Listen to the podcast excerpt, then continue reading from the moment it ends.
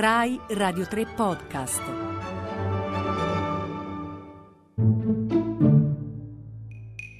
Dizionavirus, glossario minimo per un'epidemia di Silvia Bencivelli. Droplet.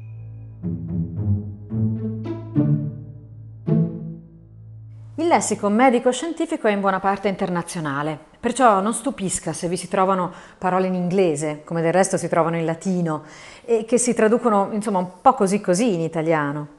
Droplet, comunque, in italiano è goccioline, goccioline di saliva, si intende, che tutti noi espelliamo parlando e ancora di più starnutendo o tossendo, oppure che liberiamo con certe procedure mediche come la laringo o la broncoscopia. Molte malattie infettive si trasmettono così. La buona notizia è che le goccioline hanno qualche micron di diametro, cioè millesimi di millimetro o milionesimi di metro, quindi non restano sospese a lungo e dopo più o meno un metro cadono giù.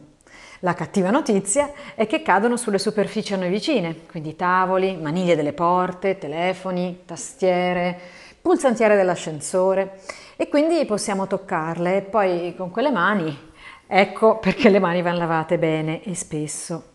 E poi c'è una seconda cattiva notizia. I germi contenuti nelle droplets, cioè nelle goccioline, possono diffondersi ulteriormente quando la parte acquosa del droplet sospeso in aria evapora e si formano dei nuclei più piccoli. In questi casi la trasmissione diventa aerea e eh, può raggiungere distanze ben superiori al metro. Una breve lista di malattie per cui si sono dimostrate modalità di trasmissione di questo tipo è la seguente influenza, parotite, rosolia, difterite, meningite, polmoniti e sepsi da Haemophilus influenzae tipo B, meningiti, polmoniti e sepsi da Neisseria meningitidis, polmonite da micoplasma, per tosse, polmonite da streptococco e così via.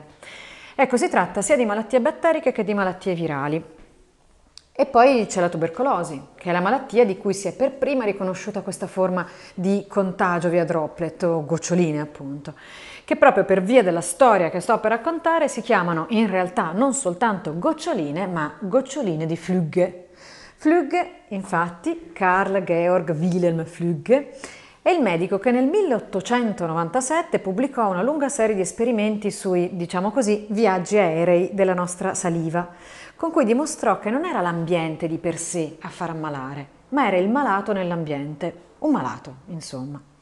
Gli esperimenti consistevano nel mettere un malato, appunto, di tubercolosi in una scatola di vetro di 3 metri cubi, insieme a un tavolino su cui erano appoggiate piastre di coltura del batterio, in questo caso il micobatterio della tubercolosi.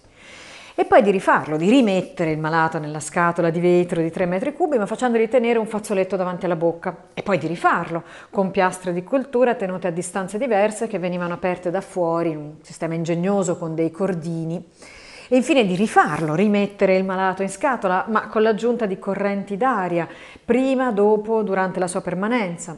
Insomma, erano esperimenti veri e propri, era scienza.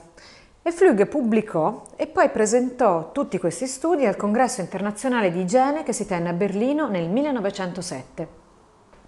La scoperta dei droplet, delle goccioline, goccioline di Flügge quindi, rappresenta un fondamentale della storia della nostra igiene ed è da lì che sono maturate le idee scientifiche di isolamento e di protezione individuale tramite dispositivi come mascherine e guanti, quelle che stiamo vivendo e vedendo oggi, insomma.